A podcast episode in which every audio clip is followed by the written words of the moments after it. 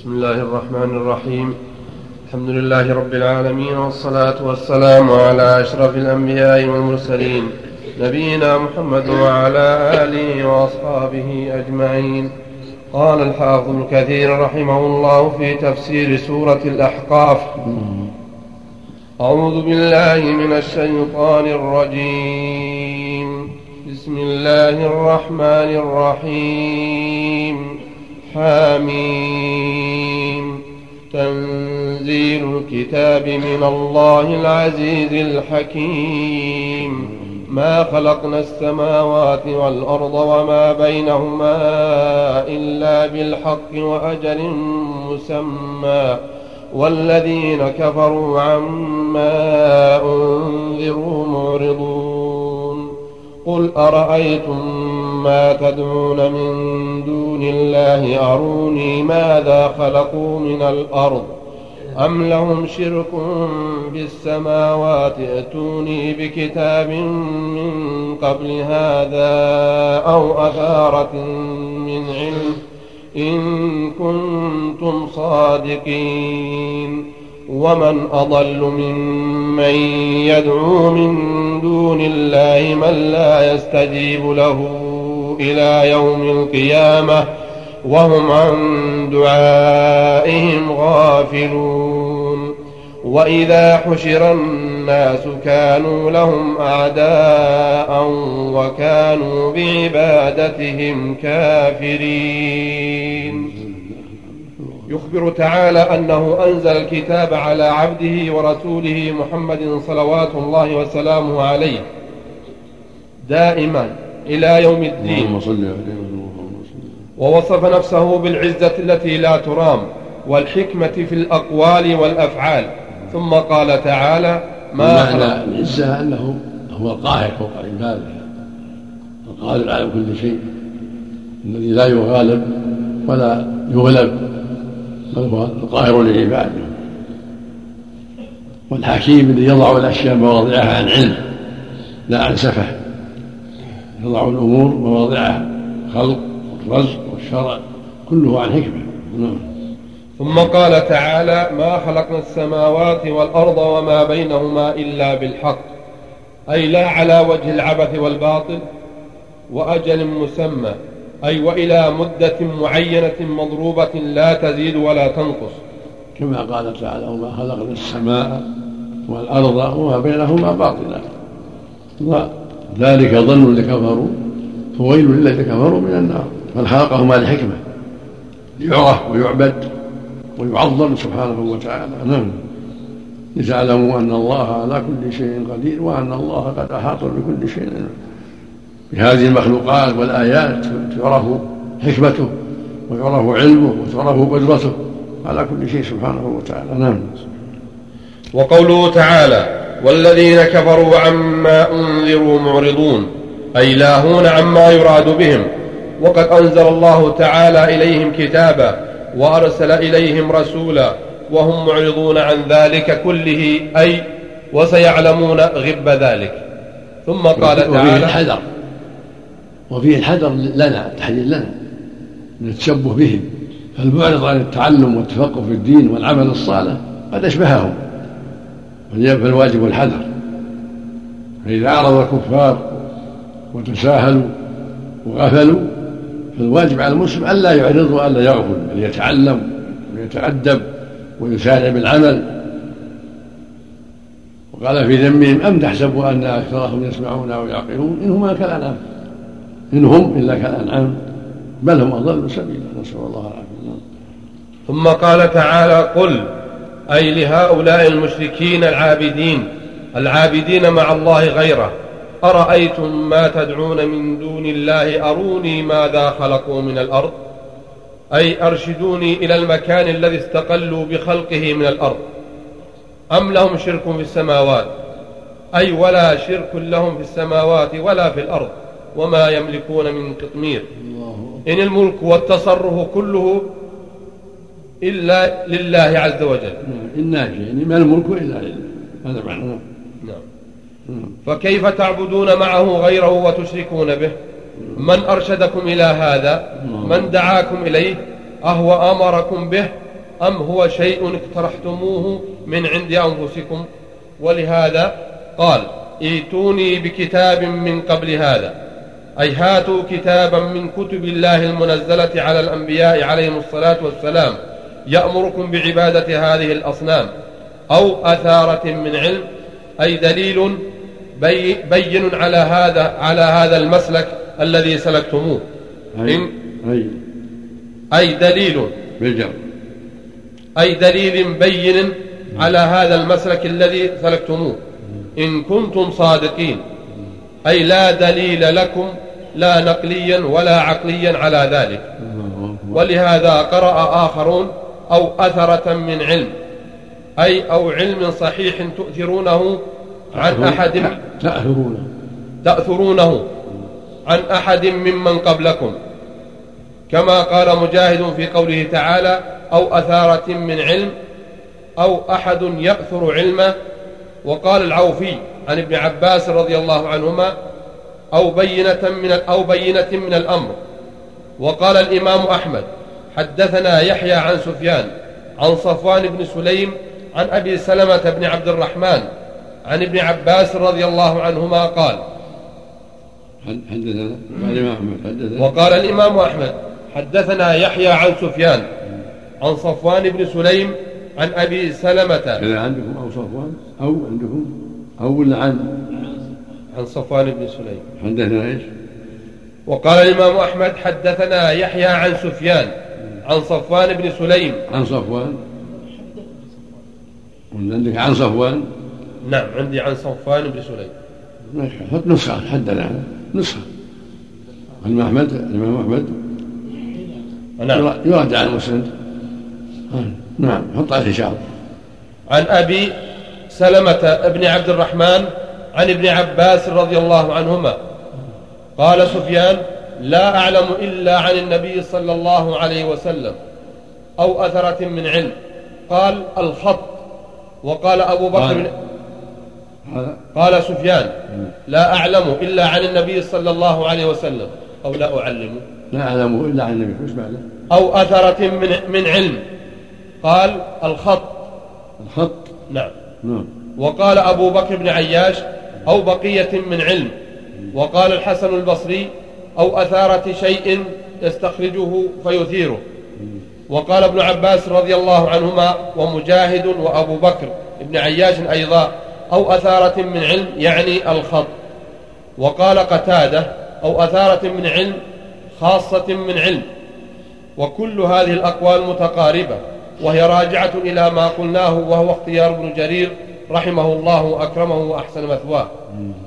وقوله تبارك وتعالى ومن أضل ممن يدعو من دون الله من لا يستجيب له إلى يوم القيامة وهم عن دعائهم غافلون. أي لا أضل ممن يدعو من دون الله أصناما ويطلب منها ما لا تستطيعه إلى يوم القيامة. وهي غافلة عما يقول لا تسمع ولا تبصر ولا تبطش لأنها جماد حجارة صم. وقوله تبارك وتعالى وإذا حشر الناس كانوا لهم أعداء وكانوا بعبادتهم كافرين. كقوله عز وجل يدعو من دون الله يشمل الأصنام ويشمل الأموات يشمل الغائبين من لا يستجيب لا يوم القيامة؟ وهم عن دعائهم غافلون الميت غافل والغائب غافل والصنم جاء ما عنده خبر. فهم أضل الناس. أضل الناس هؤلاء يدعون ميتا. أو غائبا لا يسمع كلامه أو صنما لا يعقل ولا يفهم أو عاجز. هؤلاء هم أضل الناس ويتركون السميع البصير القادر على كل شيء سبحانه وتعالى. مثل قوله جل وعلا ذلكم الله ربكم الملك والذين تدعون من دونه ما يملكون من قطمير إن تدعوهم لا يسمعوا الدعاء. ما بين ميت أو جماد أو غائب. ولو سمعوا ما استجابوا ما عندهم قدرة. ويوم القيامة يكفرون بشركهم ولا ينبئك مثل خبير سبحانه وتعالى. نعم. اللهم كقوله عز وجل واتخذوا من دون الله آلهة ليكونوا لهم عزا كلا سيكفرون بعبادتهم ويكونون عليهم ضدا. أي سيخونونهم أحوج ما يكونون إليهم. وقال الخليل عليه الصلاة والسلام إنما اتخذتم من دون الله أوثانا مودة بينكم في الحياة الدنيا ثم يوم القيامة ثم يوم القيامة يكفر بعضكم ببعض ويلعن بعضكم بعضا ومأواكم النار وما لكم من ناصرين. وإذا تتلى عليهم آياتنا بينات قال الذين كفروا للحق لما جاءهم هذا سحر مبين. أم يقولون افتراه؟ قل إن افتريته فلا تملكون لي من الله شيئا.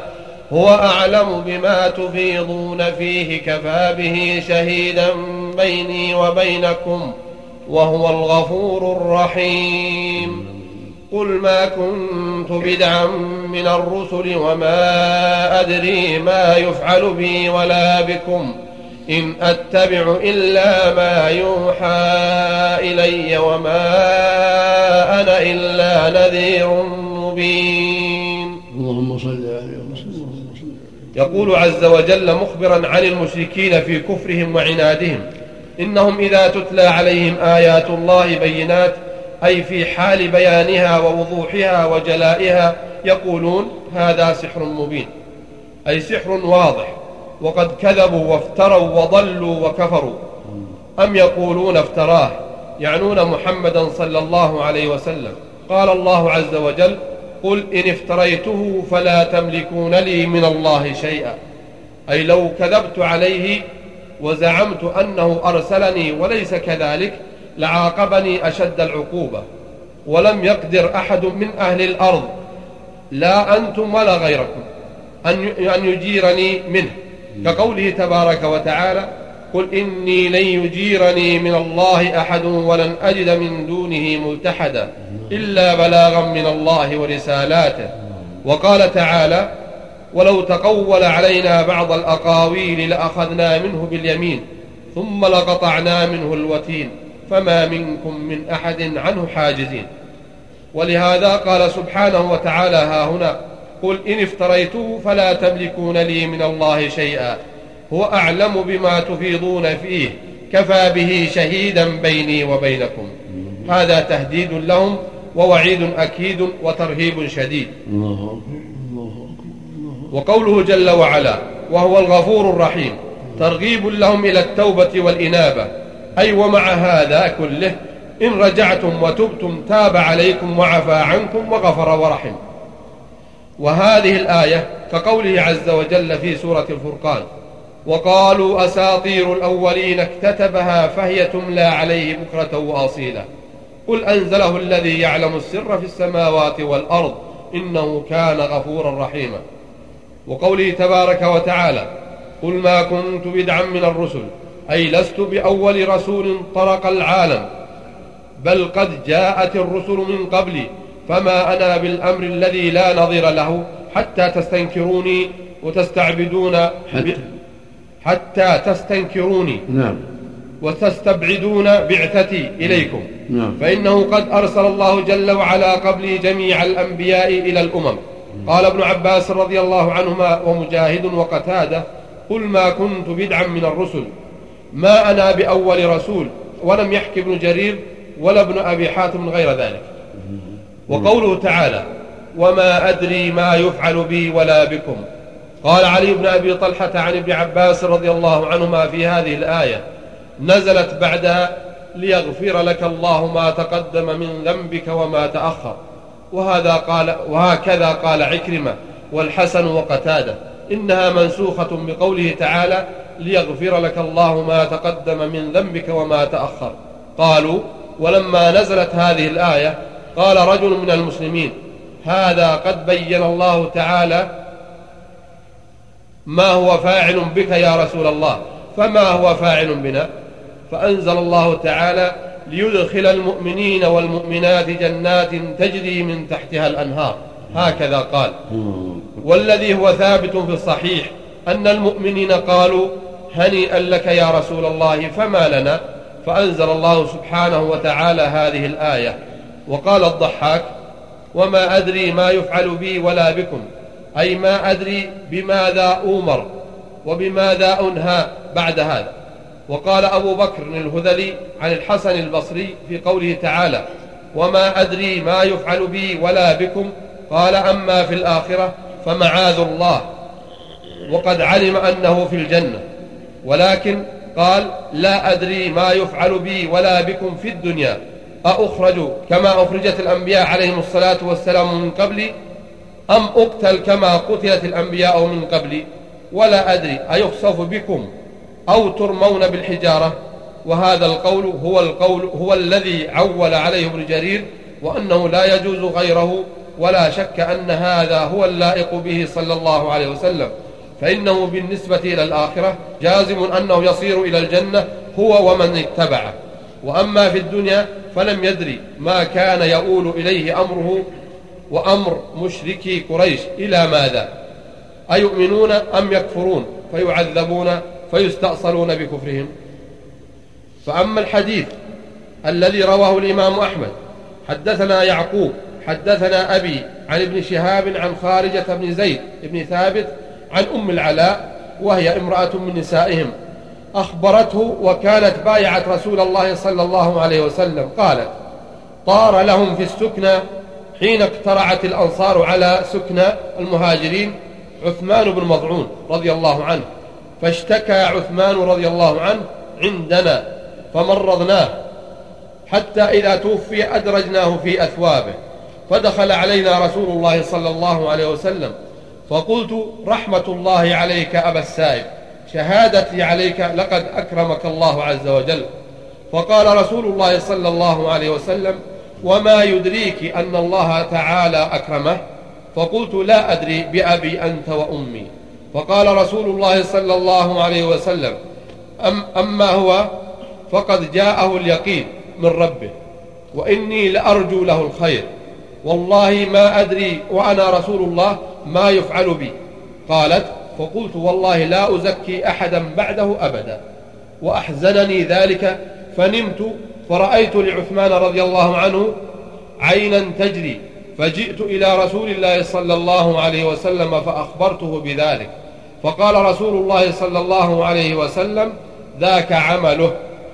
فقد انفرد بإخراجه البخاري دون مسلم وفي لفظ له ما أدري وأنا رسول الله صلى الله عليه وسلم ما يفعل به وهذا أشبه أن يكون هو المحفوظ بدليل قولها فأحزنني ذلك. وفي هذا وأمثاله دلالة على أنه لا يقطع لمعين بالجنة إلا الذي نص الشارع على تعيينهم. كالعشرة وابن سلام والعميصاء. وابن سلام وابن, وابن سلام والعميصاء. وبلال وسراقة وعبد الله بن عمرو بن حرام والد جابر والقراء السبعين الذين قتلوا ببئر معونة وزيد بن حارثة وجعفر وابن رواحة وما أشبه هؤلاء رضي الله عنهم وقوله إن أتبع إلا ما يوحى إلي أي إنما أتبع ما ينزله الله علي من الوحي وما أنا إلا نذير مبين أي بين النذارة أمري ظاهر لكل ذي لب وعقل والله أعلم. اللهم صل الله الذي ترجحون عن الله. كله صحيح كله صحيح. يحتمل أن أراد في قول وما أدري ما يفعل ولا بكم من جهة تفاصيل أمر الآخرة. وإن كان هو يعلم أنه من أهل الجنة لكن التفاصيل وما قد يقع قبل ذلك قبل قبل دخولها وفي المحشر ما يعلم إلا ما علمه الله. وليس مراد الشك في دخول الجنة لكن التفاصيل وما يقع قبل ذلك. فلا معنى من جمع بين القول قول من جري والجماعة المراد به في أمور الدنيا وهل يخرج من مكة أو يبقى في مكة وهل يموت في المدينة ما يدري. هذا قدر الله له. العلم الغيب إلى الله سبحانه وتعالى. وذلك ما يقع من الأهوال والعجائب والغرائب قبل دخول الجنة. أما كون المؤمنين في الجنة فهذا أمر معلوم من حين بعث الله النبي صلى الله عليه وسلم. هذا أمر معلوم. المؤمنون من أهل الجنة والكفار من أهل النار. أمر بينه الله في كتابه العظيم وبينه رسوله في سنته. لكن ما ما يكون قبل هذا من الاهوال والغرائب والعجائب في الدنيا والعجائب في البرزخ. هذه لا يعلمها إلا الله. وإن كان الأنبياء خصهم الله بمزيد من العلم ومزيد من الخير لكن هناك أشياء قد تخفى عليهم أسأل الله يقول ما أدري وأنا رسول الله ما يفعل بهذا قبل أن يعرف يعني منزلته في الجنة. لا قد يكون من جهة العموم ولا الجنة مقطوع بها مثل ما قال ابن جرير وغيره. المؤمن في الجنة كله والأنبياء من باب أولى. أجل أن أولاد المشركين تبعوا لآبائهم لأن في يوجد معهم ذرية في آخر الزمان. نعم. والنبي صلى الله عليه وسلم ويبقى شرار الخلق فعليهم تقوم الساعة. إيه هذا جهة الكفار أما أما الصغار لا ما عليهم ذنب. الصغار من مولود يولد إلا على الفطرة غير الداخل في هذا. نعم. قل أرأيتم إن كان من عند الله وكفرتم به وشهد شاهد من بني إسرائيل على مثله فآمن فآمن واستكبرتم. إن الله لا يهدي القوم الظالمين. وقال الذين كفروا للذين آمنوا لو كان خيرا ما سبقونا إليه وإذ لم يهتدوا به فسيقولون هذا إفك قديم. ومن قبله كتاب موسى إماما ورحمة وهذا كتاب مصدق لسانا عربيا لينذر الذين ظلموا وبشرى للمحسنين. إن الذين قالوا ربنا الله ثم استقاموا فلا خوف عليهم ولا هم يحزنون. أولئك أصحاب الجنة خالدين فيها جزاء بما كانوا يعملون. يقول تعالى قل يا محمد لهؤلاء المشركين الكافرين بالقرآن. أرأيتم إن كان هذا القرآن من عند الله وكفرتم به؟ أي ما ظنكم أن الله صانع بكم إن كان هذا الكتاب الذي جئتكم به قد أنزله علي لأبلغكموه وقد كفرتم به وكذبتموه وشهد شاهد من بني إسرائيل على مثله أي وقد شهدت بصدقه وصحته الكتب المتقدمة المنزلة على الأنبياء عليهم الصلاة والسلام قبلي. بشرت به وأخبرت بمثل ما أخبر هذا القرآن به. وقوله عز وجل فآمن. أي هذا الذي شهد بصدقه من بني إسرائيل لمعرفته بحقيقته. واستكبرتم أنتم عن اتباعه. وقال مسروق فآمن هذا الشاهد بنبيه وكتابه وكفرتم أنتم بنبيكم وكتابكم. إن الله لا يهدي القوم الظالمين. وهذا الشاهد اسم جنس يعم عبد الله بن سلام رضي الله عنه وغيره. فإن هذه الآية مكية نزلت قبل إسلام عبد الله بن سلام رضي الله عنه. وهذه كقوله تبارك وتعالى وإذا يتلى عليهم قالوا آمنا به إنه الحق من ربنا إنا كنا من قبله مسلمين. وقال إن الذين أوتوا العلم من قبله إذا يتلى عليهم يخرون للأذقان سجدا ويقولون سبحان ربنا إن كان وعد ربنا لمفعولا. قال مسروق والشعبي ليس بعبد الله بن سلام. هذه الآية مكية. وإسلام عبد الله بن سلام رضي الله عنه كان بالمدينة. رواه عنهما ابن جرير وابن أبي حاتم واختاره ابن جرير. وقال مالك عن أبي النضر عن عامر بن سعد عن أبيه قال ما سمعت رسول الله صلى الله عليه وسلم يقول لأحد يمشي على وجه الأرض إنه من أهل الجنة إلا لعبد الله بن سلام رضي الله عنه. قال وفيه نزلت وشهد شاهد من بني إسرائيل على مثله. رواه البخاري ومسلم والنسائي من حديث مالك به. وكذا قال ابن عباس رضي الله عنهما ومجاهد والضحاك وقتادة وعكرمة ويوسف بن عبد الله بن سلام وهلال بن يساف والسدي والثوري ومالك بن أنس. وابن زيد أنهم كلهم قالوا إنه عبد الله بن سلام. وقوله تعالى وقال الذين كفروا للذين آمنوا لو كان خيرا ما سبقونا إليه. أي قالوا عن المؤمنين بالقرآن لو كان القرآن خيرا ما سبقنا هؤلاء إليه. يعنون بلالا وعمارا وصهيبا وخبابا رضي الله عنهم وأشباههم. وأضرابهم من المستضعفين والعبيد والإماء وما ذاك إلا لأنهم عند أنفسهم يعتقدون أن لهم عند الله وجاهة وله بهم عناية. وقد غلطوا في ذلك غلطا فاحشا وأخطأوا خطأ بينا. كما قال تبارك وتعالى وكذلك فتنا بعضهم ببعض ليقولوا أهؤلاء من الله عليهم من بيننا؟ أي يتعجبون كيف اهتدى هؤلاء دوننا؟ ولهذا قالوا لو كان خيرا ما سبقونا إليه. ولهذا قالوا لقالوا ولهذا قالوا. قالوا نعم وأما أهل السنة والجماعة فيقولون في كل فعل وقول لم يثبت عن الصحابة رضي الله عنهم هو بدعة لأنه لو كان خيرا لسبقونا إليه لأنهم لم يتركوا خصلة من خصال الخير إلا وقد بادروا إليها. وقوله تعالى وإذ لم يهتدوا به أي بالقرآن فسيقولون هذا إفك قديم أي كذب قديم أي مأثور عن الناس الأقدمين فينتقصون القرآن وأهله. وهذا هو الكبر الذي قال رسول الله صلى الله عليه وسلم بطر الحق وغمط الناس. ثم قال تعالى ومن قبله كتاب موسى وهو التوراة. إماما ورحمة. من تزيين الشيطان لهم أن هؤلاء لا يسبقونهم إلى الخير. هذا من جهلهم وضلالهم. فإن الخير بيد الله يوفق له من يشاء.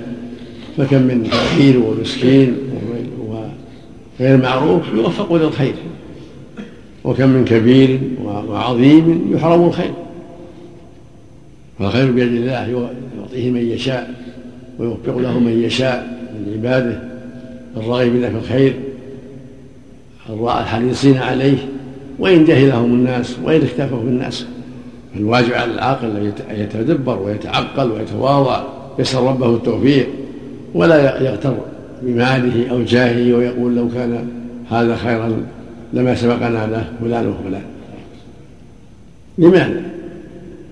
قد يكون فلان وفلان عند الله خيرا منك وأفضل لما عنده مال المال ما له قيمة المال. ما لا جاء عندك وعند أحفاد ما له ما له قيمة. ربك أعلم وأحكم. أليس الله بأعلم بالشاكرين؟ ويعلم أحوالهم. فالواجب اتهام الرأي واتهام النفس وأن يكون المؤمن حريصا على طلب الحق وأن يتواضع لله ويحرص على قبول الحق ولا يزدري يزدري غيره ويظن السوء بغيره بغير حق. الآية السابقة قل أرأيتم إن الله هل هي مكية أم؟ السورة كلها مكية، السورة مكية نعم. الله المستعان نعم. ثم قال تعالى ومن قبله كتاب موسى وهو التوراة إماما ورحمة وهذا كتاب يعني القرآن مصدق أي لما قبله من الكتب لسانا عربيا أي فصيحا بينا واضحا لينذر الذين ظلموا وبشرى للمحسنين أي مشتمل على النذارة للكافرين والبشارة للمؤمنين الله أكبر وقوله تعالى إن الذين قالوا ربنا الله ثم استقاموا تقدم تفسيرها في سورة حاميم السجدة. وقوله تعالى فلا خوف عليهم أي فيما, يستق فيما يستقبلون ولا هم يحزنون على ما خلفوا. أولئك أصحاب الجنة خالدين فيها جزاء بما كانوا يعملون. أي الأعمال سبب لنيل الرحمة لهم وسبوقها عليهم والله أعلم. الله الله ووصينا الإنسان بوالديه إحسانا حملته أمه كرها ووضعته كرها وحمله وفصاله ثلاثون شهرا حتى إذا بلغ أشده وبلغ أربعين سنة. قال رب أوزعني أن أشكر نعمتك التي أنعمت علي وعلى والدي وأن أعمل صالحا ترضاه وأصلح لي في ذريتي إني تبت إليك وإني من المسلمين أولئك الذين نتقبل عنهم أحسن ما عملوا ونتجاوز عن سيئاتهم ونتجاوز عن سيئاتهم في أصحاب الجنة وعد الصدق الذي كانوا يوعدون. لما ذكر تعالى في الآية الأولى التوحيد له والإخلاص وإخلاص العبادة والاستقامة إليه عطف بالوصية بالوالدين كما هو مقرون في غير ما آية من القرآن كقوله عز وجل وقضى ربك ألا تعبدوا إلا إياه وبالوالدين إحسانا وقوله جل جلاله أن اشكر لي ولوالديك إلي المصير إلى غير ذلك من الآيات, من الآيات الكثيرة. وقال عز وجل ها هنا ووصينا الإنسان بوالديه إحسانا أي أمرناه بالإحسان إليهما والحنو عليهما. وقال أبو داود الطيالسي حدثنا شعبة أخبرني سماك بن حرب قال سمعت مصعب بن سعد يحدث عن سعد رضي الله عنه قال قالت أم سعد لسعد أليس قد أمر الله بطاعة الوالدين؟ فلا آكل طعاما ولا أشرب شرابا حتى تكفر بالله تعالى. فامتنعت من الطعام والشراب حتى جعلوا يفتحون فاها بالعصا. ونزلت هذه الآية ووصينا الإنسان بوالديه إحسانا. الآية. ورواه مسلم وأهل السنن إلا ابن ماجة من حديث شعبة بإسناد نحوه وأطول منه. حملته أمه صبر عليها سعد ولم يزل يدعوها إلى الله حتى هداها الله وأسلمت. جاء في رواية أنه قال لو كان لك مئة نفس ثم خرجت نفسا نفسا لم أكفر بمحمد عليه الصلاة والسلام. أكلت أو لم تأكلي فلم يزالوا بها حتى أكلت وحتى هداها الله وأسلمت. وهكذا أم أبي هريرة لم يزال بها حتى هداها الله وأسلمت. نعم الله المستعان لا حول ولا قوة الإحسان من الوالدين مهم أن طاعته المعاصي لا. إنما يطاع في المعروف ولهذا قال جل وعلا وصاحبهما في الدنيا معروفا. وإن جاهداك على أن تشرك ما ليس فلا تطعهما.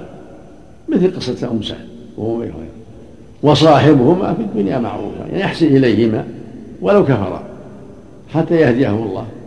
فصبر سعد وصبر أبو هريرة وأحسن إلى والدتهما حتى هداها الله وأسلمت ولا يزيد النصيحة إلا شبه الله إليك. العاق لوالديك إذا نصح أكثر من مرة. ولا يزيد النصيحة إلا يا شيخ عقوق تأليف جار يستحق إذا كان الهجر ينفع. إذا كان الهجر ينفع لا بأس. إذا كان الهجر ينفع ينفع وإن كان ما ينفع الهجر يستمر معه في النصيحة.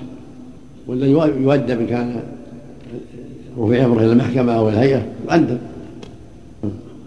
حملته أمه كرها. أي قاست بسببه في حال حمله مشقة وتعبا من وحم وغشيان وثقل وكرب. إلى غير ذلك مما تنال الحوامل من التعب والمشقة. ووضعته كرا أي بمشقة أيضا من الطلق وشدته. وحمله وفصاله ثلاثون شهرا. وقد استدل علي رضي الله عنه بهذه الآية مع التي في لقمان وفصاله في عامين.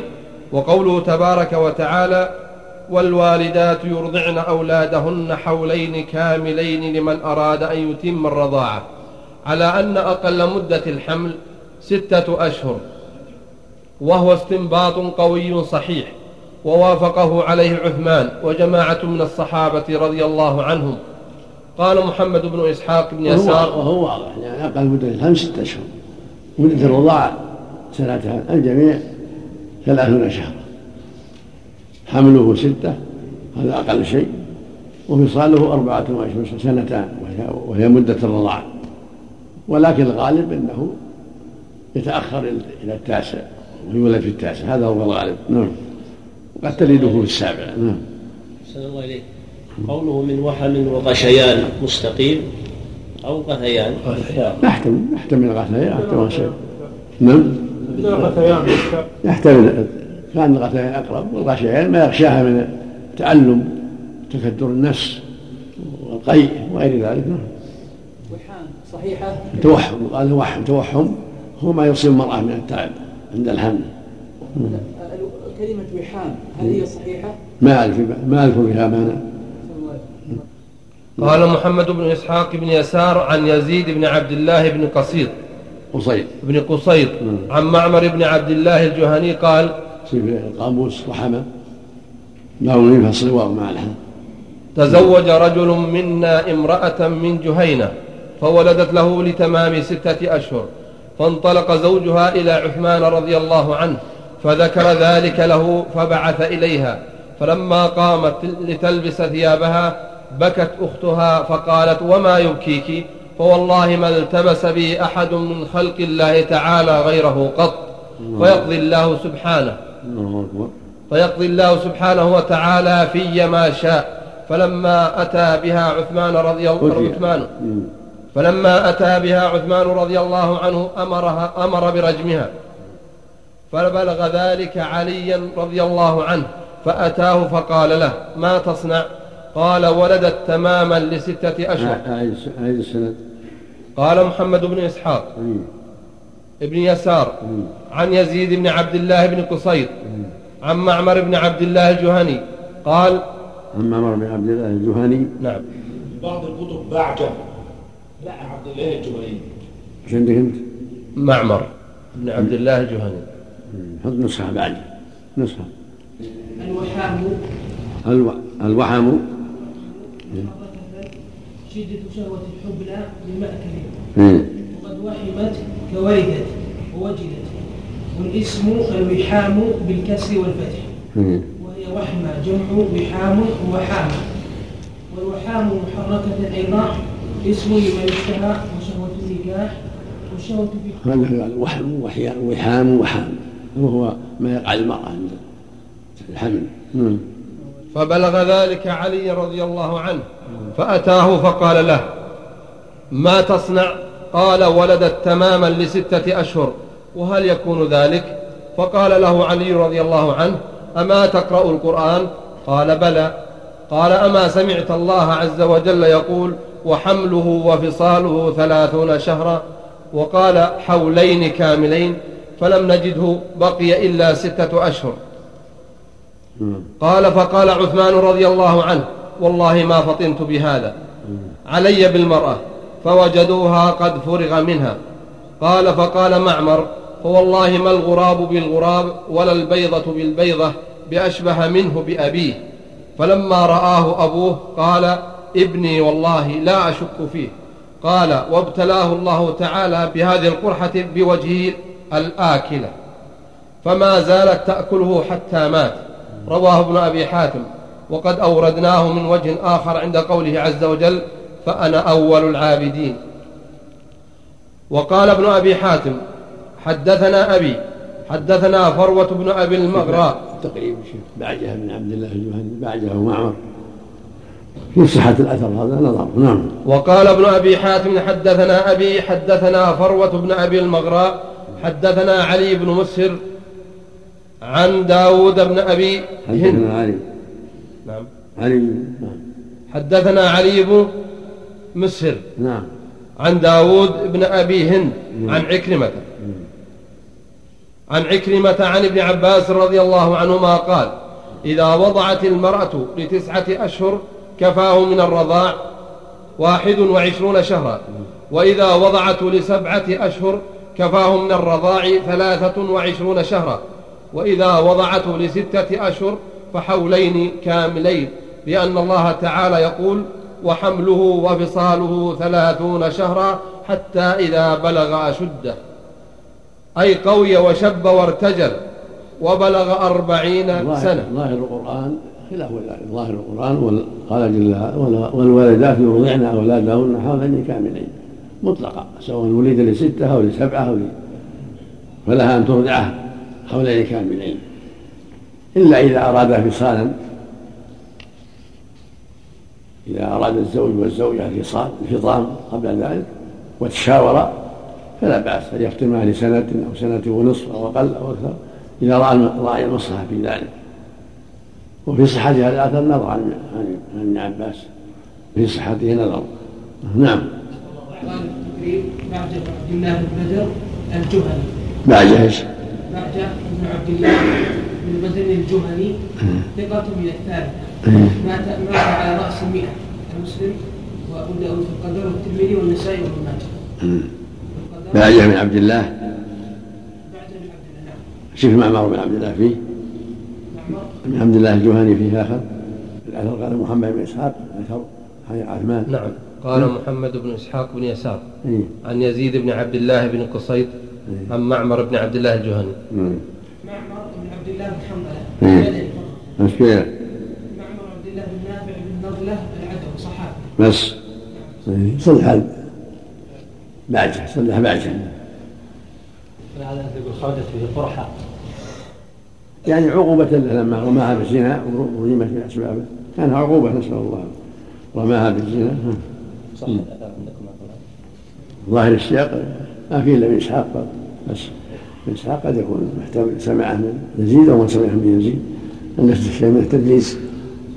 وقد يخفى على عثمان رضي الله عنه قد يخفى. لأن استنباط له أهمية. قد يكون متفطنا له. وأكثر عليه الزوج في رميها واتهامها. نعم. عثمان عليه رضي الله عنه برجم المرأة بدون يعني دليل ثابت. وإن صح لهذا. الزوج أكثر عليه وقال ثبت عنده أن ما مضى عليه ستة أشهر فظن اعتقد أن هذا لا يقع. نعم.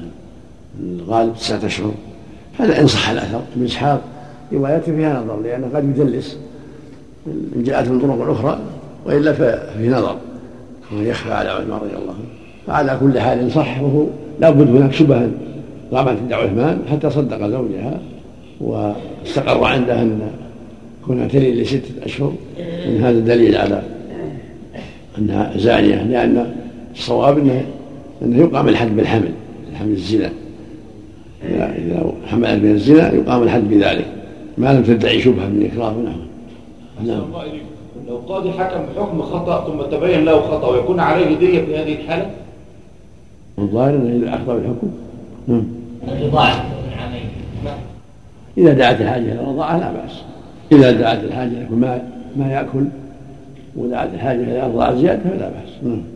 لأن هذا هو الواجب. الواجب إرضاع حولين أما الزيادة عند الحاجة لا بأس بها. اعتياض المرأة عفى الله عنك في الحليب الصناعي مع قدرتها على إرضاعه إذا ترضى عليها لا بأس. إذا ترضى مع زوجها لا بأس. نعم. لأن الله قال فإن أرادا فصالا عن تراض منه وتشاور فلا جناح عليهم. الفصال الفطام يعني. وإن ثبت صحيا أن فيه ضرر على الطفل. إذا ترضي عليه الوالدان هما أعلم بهذا. نعم. وبلغ أربعين سنة أي تناهى عقله وكمل فهمه وحلمه. ويقال أنه لا يتغير غالبا عما يكون عليه ابن الأربعين. قال أبو بكر بن عياش عن الأعمش عن القاسم بن عبد الرحمن قال قلت لمسروق متى يؤخذ الرجل بذنوبه؟ قال إذا بلغت إذا بلغت الأربعين فخذ حذرك. وقال الحافظ أبو يعلى الموصلي حدثنا أبو عبد الله القواريري حدثنا حدثنا وقال الحافظ أبو يعلى الموصلي حدثنا أبو عبد الله القواريري. عبيد الله القواري نعم هذا الصواب. أبو غلط. عبيد الله نعم بالكسر نعم. أبو ما غلط. غلط نعم. حدثنا عبيد الله القواريري حدثنا عروة ابن ابن قيس الأزدي. عندي ترجمة عزرة ابن قيس. عزرة عندك؟ عروة إيش عندك؟ عندي ترجمة بتاعت يقول؟ عزرة بن قيس الأزدي ضعيف. آه، ضعفه ابن معين. فقال معاوية بن آه، بن آه، صالح عن معين ابن معين عزرة بن قيس الأحمدي أزدي بصري ضعيف. وقال البخاري لا يتابع على حديثه. ميزان الاعتدال أنا ميزان الاعتدال أمم. نعم. آه، حدثنا عبيد الله القواريري حدثنا عزرة بن قيس الأزدي؟